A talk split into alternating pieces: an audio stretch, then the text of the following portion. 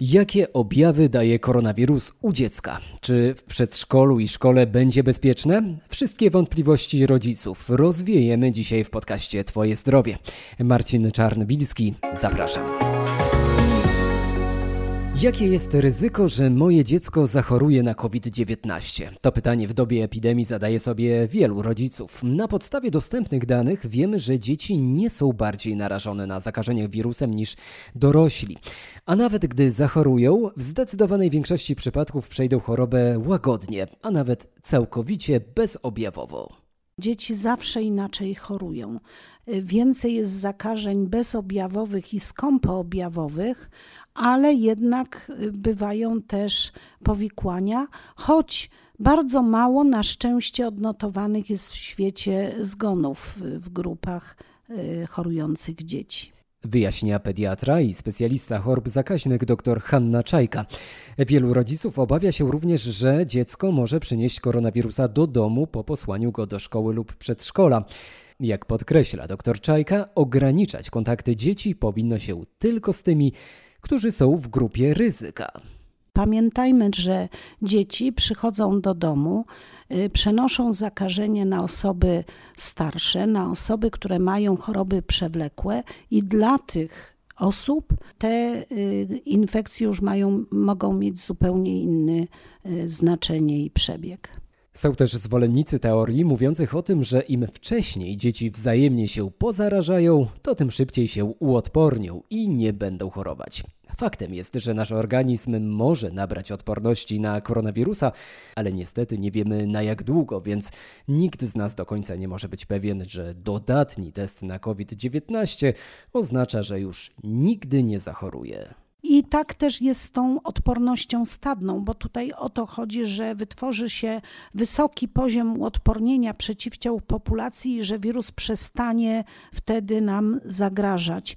Takich jeszcze nie mamy danych. Jeszcze zbyt krótko y, trwa w populacji wielu krajów zakażenie i jeszcze cały czas nie wiemy, co powoduje, że w jednych krajach zakażenie przebiega tak dramatycznie, a w innych krajach sytuacja jest nieco lepsza.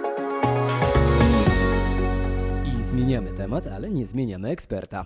Czy szczepionka przeciw gruźlicy może pomóc w walce z koronawirusem? Sprawdzą to naukowcy wśród polskich pacjentów. Kierująca zespołem badawczym dr Hanna Czajka z Uniwersytetu Rzeszowskiego podkreśla, że osoby, które zaszczepiły się przeciwko gruźlicy, przechodzą solidny trening odporności. Od lat doszukuje się w działaniu szczepionki mechanizmów immunologicznych, które pobudzają na tyle odpowiedź na inne zakażenia, że łatwiej jest organizmowi zwalczać je. To było punktem wyjścia do zaplanowania badania, które będzie w najbliższym czasie realizowane, mianowicie szczepienia przeciw gruźlicy pracowników ochrony zdrowia i obserwowania, jak to szczepienie e, ma wpływ na przebieg zakażeń. Polscy naukowcy chcą w ten sposób zweryfikować hipotezę postawioną niedawno przez amerykańskich uczonych. W marcu tego roku, w trakcie trwania pandemii, amerykańscy naukowcy podali do wiadomości, że widzą związek